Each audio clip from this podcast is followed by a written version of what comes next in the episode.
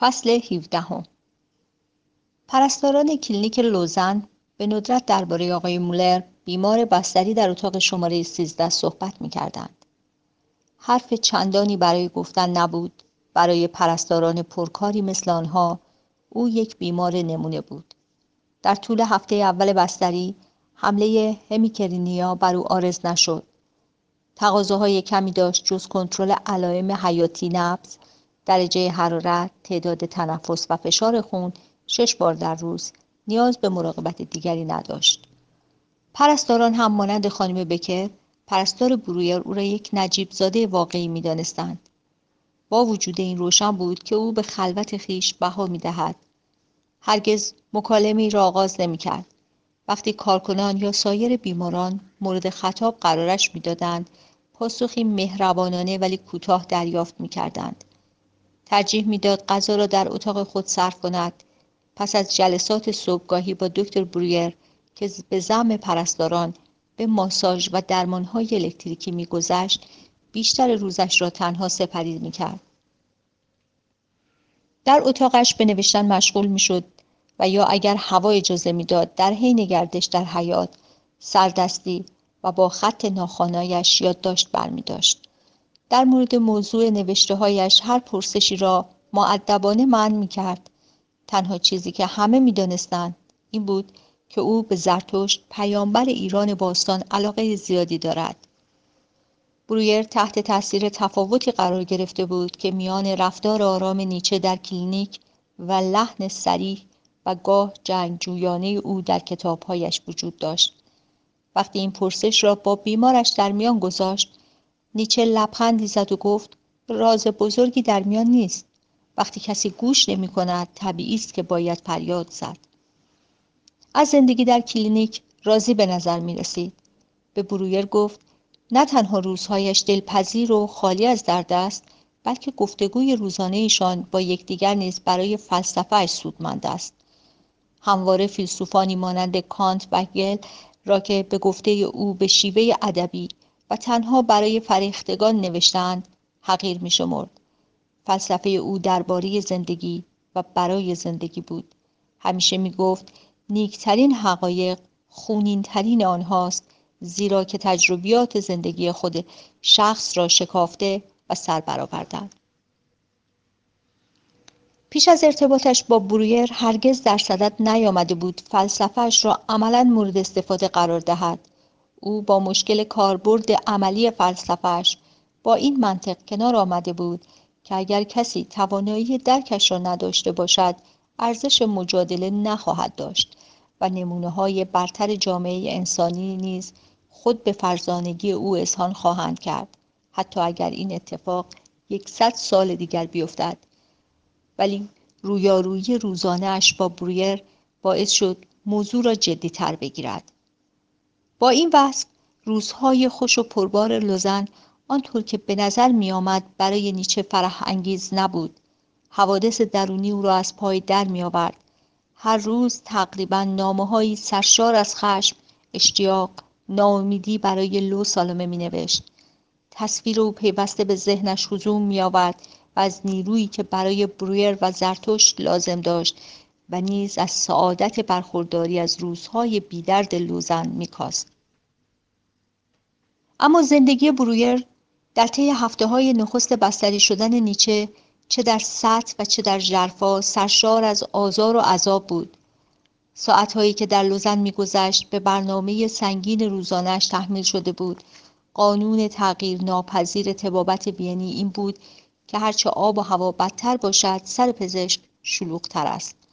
هفته ها بود که زمستان سخت آسمان خاکستری که بیوقفه میبارید تند بادهای سرد شمالی و هوای سنگین و نمناک وین سیل بیماران را به مطبش سرازیر کرده بود. بیماری های ماه دسامبر در دفتر ثبت بیماری های برویر را پر کرده بود.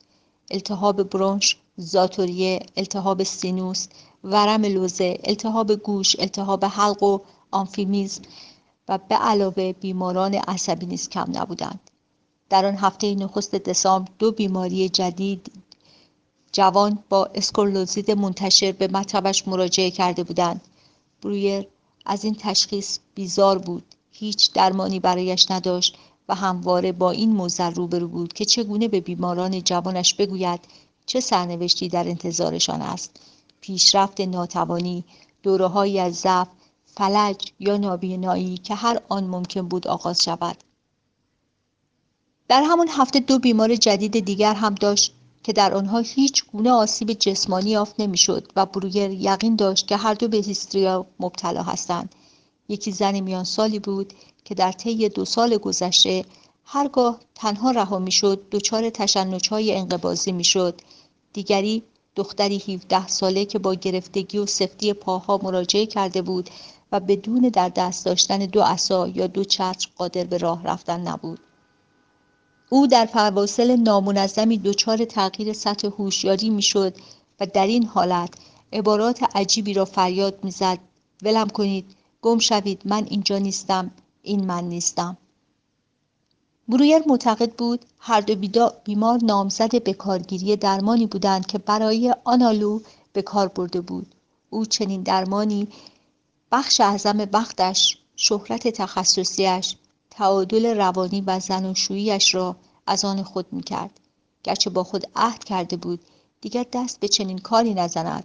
غیر اخلاقی بود اگر دوباره به درمانهای قدیمی نظیر رژیمهای درمانی بیاثر ماساژ عمقی تحریک الکتریکی عضلات به روش دقیق ولی غیر معتبر ویلهلم ارب که در کتاب راهنمای درمانهای الکتریکی او آمده بود روی آورد.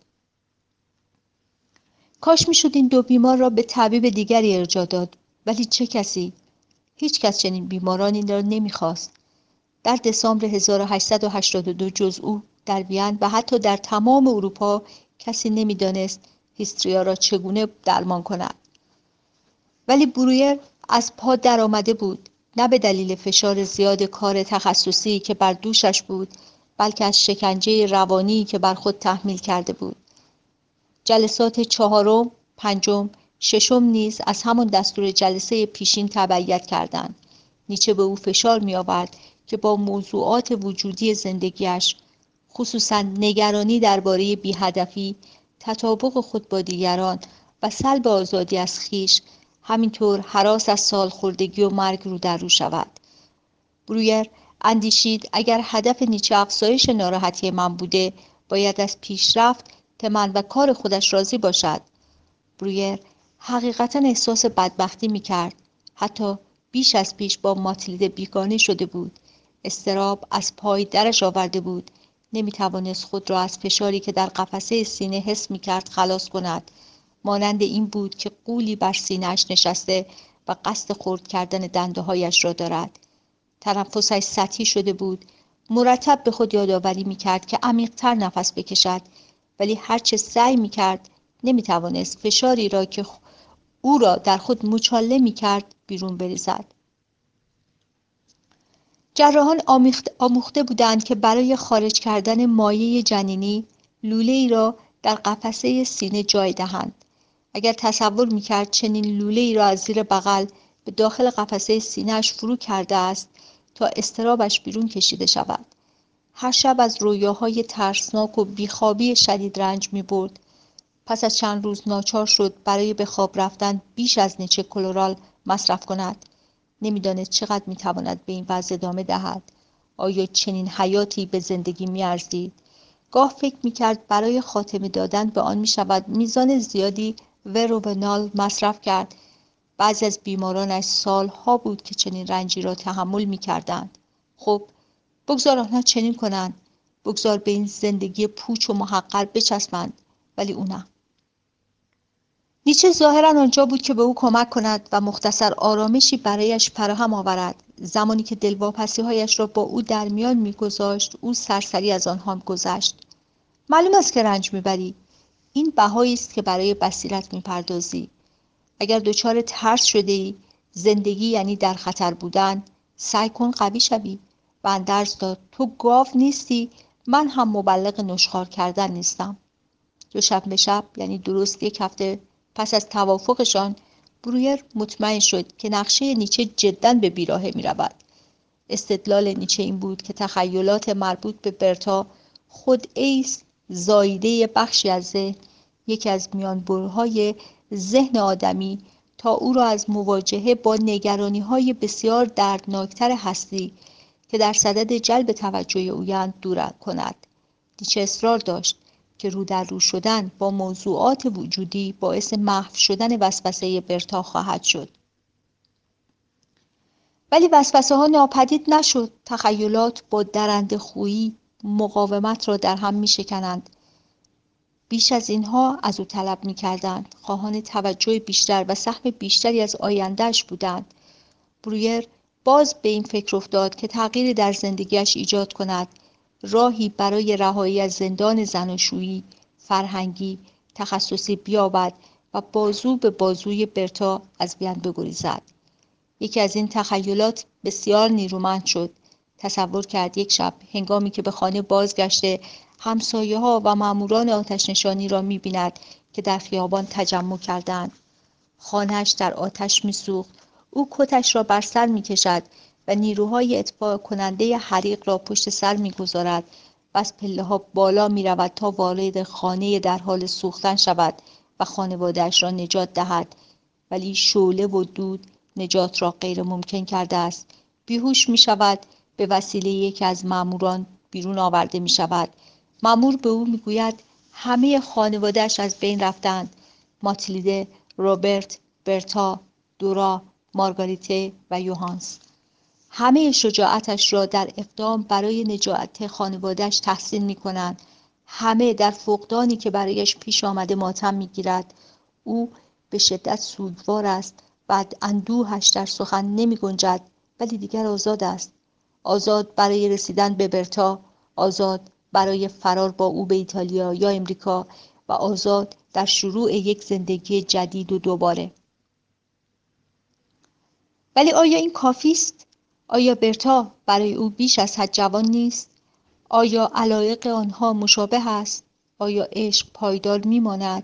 به محض پدید آمدن این پرسش ها ذهنش دوباره به سوی مسیر باز میگشت. دوباره در خیابان است و به خانهاش که در میان شعله های آتش میسوزد مینگرد. این تخیلات در برابر وقفه و از هم گسیختن مقاومت می‌کرد. وقتی شروع می‌شد باید به پایان می‌رسید. حتی گاه در فاصله کوتاه میان ملاقات دو بیمار به سراغش میآمد و برویر خود را در حالی می‌دید که رو به روی خانه در حال سوختن ایستاده است. اگر خانم بکر در چنین فواصلی به اتاقش وارد می‌شد اینطور وانمود می‌کرد که یادداشت برمیدارد و به پرستار اشاره می‌کرد برای لحظه تنهایش بگذارد. وقتی در خانه بود نمی‌توانست بدون تحمل موجی از احساس گناه به خاطر قرار دادن ماتلیده در خانه مشتعل به او نگاه کند.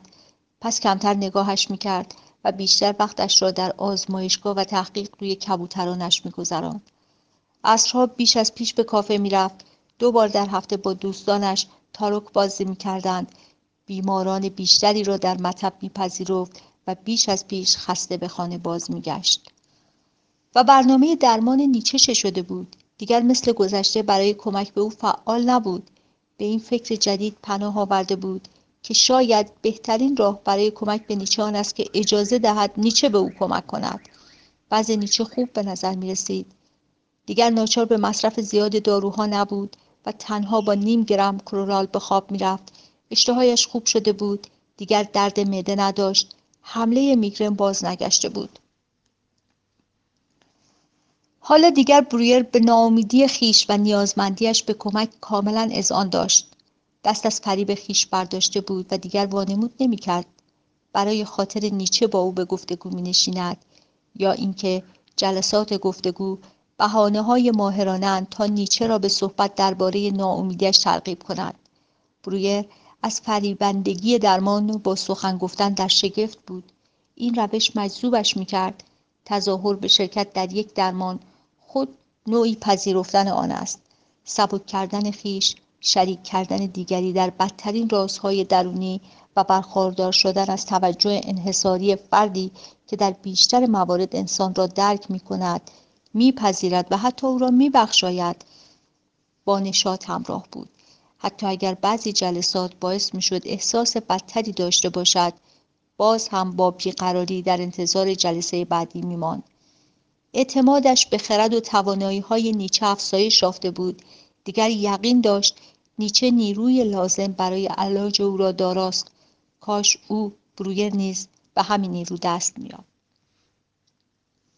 و شخص نیچه چطور؟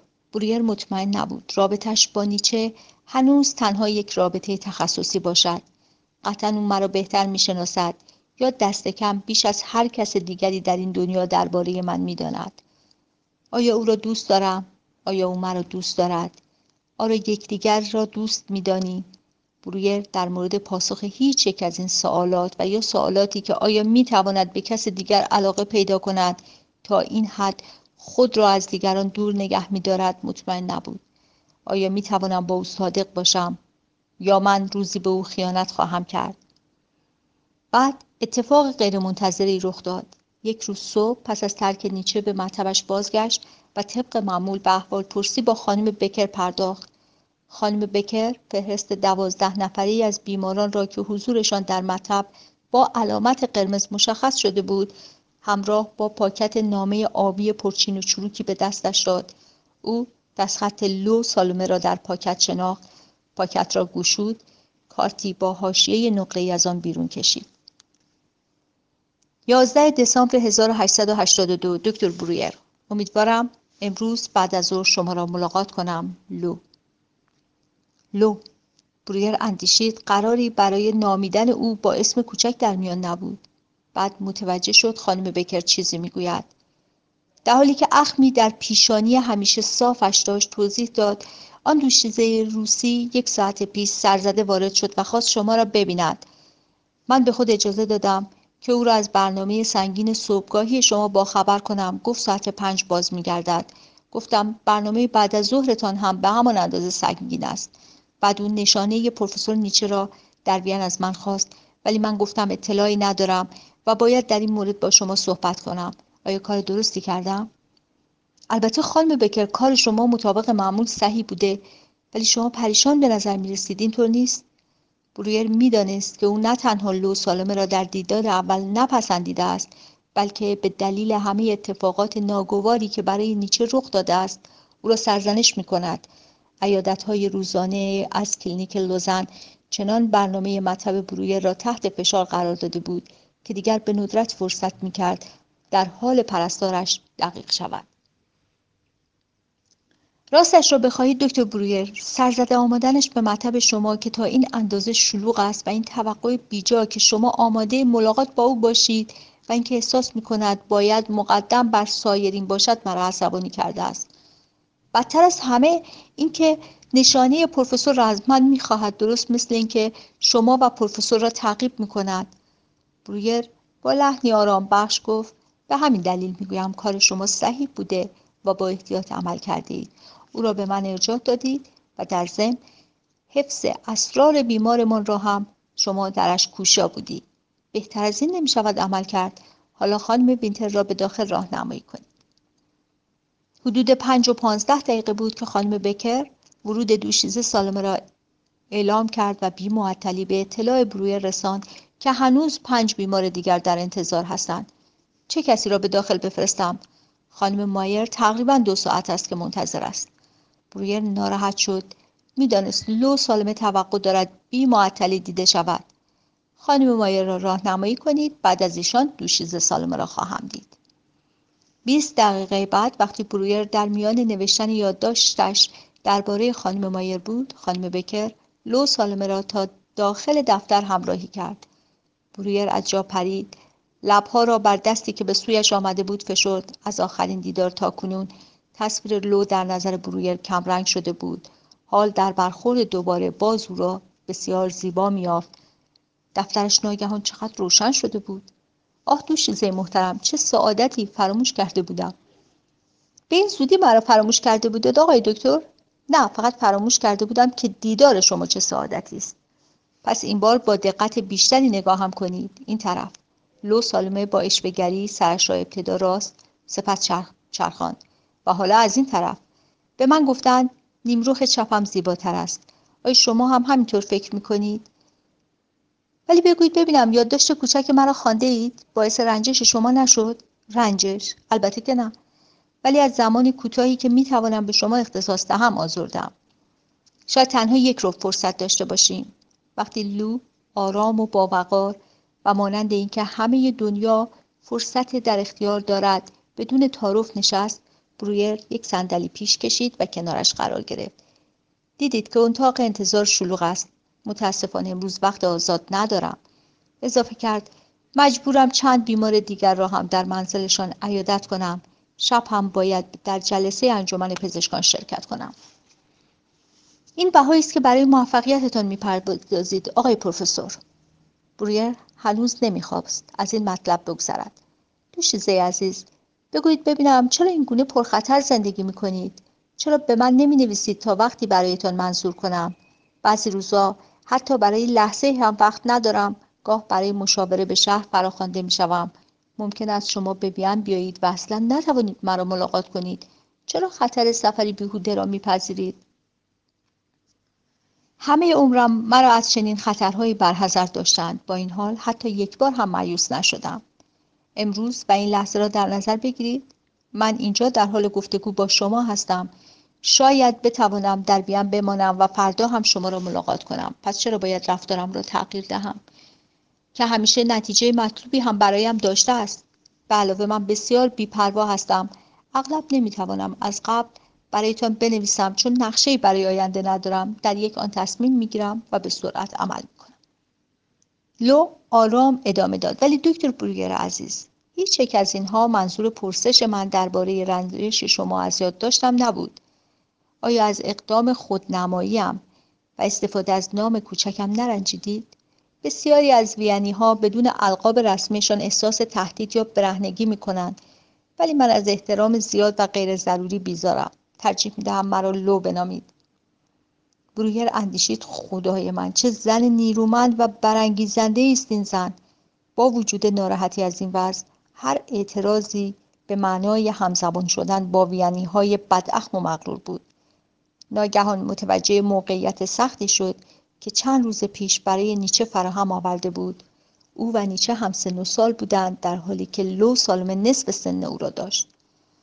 البته با کمال میل من هرگز با موانعی که بین ما قرار گیرد موافق نخواهم بود. خب به این ترتیب مرا لو خواهید نامید. درباره بیمارانی که بیرون در در انتظارند خاطر جمع باشید که من برای تخصص شما احترام زیادی قائلم. در واقع من و دوستم پر نقشه برای وارد شدن به دانشکده پزشکی داریم و اغلب در این باره گفتگو می‌کنیم. بنابراین به تعهد شما نسبت به بیمارانتان ارج می نهم و فورا بر سر اصل مطلب می روم. حتما حد زده که امروز با پرسش ها و اطلاعات مهمی درباره بیماران به اینجا آمدم. البته اگر هنوز شما ملاقاتش می کنید از پروفسور اووربک شنیدم که او در بازل را ترک کرده و برای مشاوره نزد شما آمده است. چیز بیشتری نمی‌دانم. بله ما یکدیگر را ملاقات کرده ایم ولی بگویید ببینم دوشیزه چه اطلاعات مهمی را با خود آورده اید نامه های نیچه که همگی پر بسیار پرشور خشمگین در هم بر هم است. گاه به نظر می‌رسد دیوانه شده است. بفرمایید. و چند کاغذ به دست برویر داد. امروز در حالی که منتظر ملاقات با شما بودم آنها را برایتان رونویسی کردم. برویر به صفحه نخست دست نوشته مرتب لو سالمه نگه نگاه کرد. آه مال خولیای من. کجاست دریایی که به راستی بتوان در آن غرق شد؟ من همان مختصری را که داشتم نیز از دست دادم. نام نیکم اعتماد چند تن. دوستم ره را نیز باید از دست بدهم. همه این سال را به دلیل شکنجه های هولناکی که حتی همکنون نیز مرا در خود گرفتند از دست دادم. انسان دوستانش را سخت تر از دشمنانش میبخشاید. با اینکه هنوز نوشته های زیادی باقی موند برویر ناگهان دست از خواندن برداشت با وجود جذابیت سخنان نیچه می‌دانست خواندن هر خط خیانتی است که در حق بیمارش مرتکب می شود. خب دکتر بروگر نظرتان در مورد این نامه ها چیست؟ دوباره بگویید چرا احساس کردید من باید اینها را ببینم؟ خب من همه اینها را یکجا دریافت کردم. پل آنها را از من پنهان کرده بود ولی خودش به این نتیجه رسیده است که چنین حقی ندارد. ولی چرا ضروری است من آنها را ببینم؟ بخوانید. ببینید نیچه چه می‌گوید؟ فکر کردم لازم است این اطلاعات با یک طبیب در میان گذاشته شود. او به خودکشی اشاره می کند وانگهی بسیاری از نامه ها کاملا در هم بر هم است. نکند نیروی اقلانیش رو به زوال است و دیگر اینکه من یک انسانم. نمی‌توانم نسبت به این همه تهاجم تلخ و دردناک بیتفاوت باشم. سراحتا بگویم به کمک شما نیازمندم. چه جور کمکی؟ من برای نظرات شما احترام قائلم. شما مشاهدگر حاضقی هستید. آیا من را این گونه می‌بینید؟ نامه ها را ورق زد. به این اتهامات گوش کنید. زنی بدون احساسات فاقد روح ناتوان در عشق هیلگر خشن در نجابت یا به این یکی یغماگری در لباس جانوری دستآموز. یا این یکی تو جانی واجب الاعدام حقیری هستی و من پیش از این تو را تجسم پاکدامنی و نیکنامی می‌دانستم. برویر سرش را به شدت تکان داد. نه نه البته که من چنین دیدی نسبت به شما ندارم. ولی با این چند ملاقات کوتاه کاری که داشتیم نظر من چقدر ممکن است ارزش داشته باشد؟ آیا کمکی از من انتظار دارید؟ و آن حقیقتا همین است. همینقدر می‌دانم که بیشتر نوشته های نیچه بدون فکر از روی خشم و برای تنبیه من نوشته شدند شما با او صحبت کرده اید مطمئنم درباره من هم با او سخن گفته اید باید بدانم حقیقتا در مورد من چه فکر می کند درخواست من از شما این است. درباره من چه می‌گوید؟ آیا واقعا از من بیزار است؟ آیا مرا چنین حیولایی می‌داند؟ برویر برای چند لحظه ساکن ماند و همه معانی پرسش های لو سالمه را فکر کرد. لو ادامه داد اینجا نشستم و سوالات زیادی دارم در حالی که پاسخهای پرسش های قبلیم را نگرفتم.